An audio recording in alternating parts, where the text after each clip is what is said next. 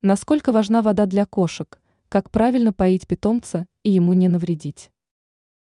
Для людей к воде особых вопросов нет, прокипятил и все, никакой угрозы вода в себе больше не несет. Однако после кипячения вода теряет все свои полезные свойства, и если человек добавляет туда заварку чая или что-либо еще, повышая ее полезность, то для кошек это совсем не вариант. Кошкам необходима простая природная вода. Для этого достаточно воду из-под крана налить в пластиковую бутылку и поместить ее в морозилку.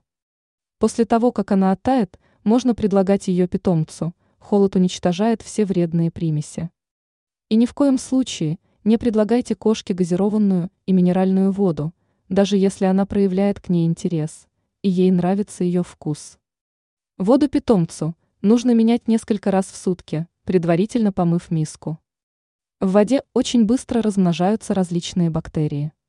Опытные хозяева наверняка обратили внимание, что из маленьких мисок кошки пьют неохотно, емкость для воды должна быть большой. Этот феномен может быть связан с генетической памятью, когда предки кошек пили воду из больших водоемов.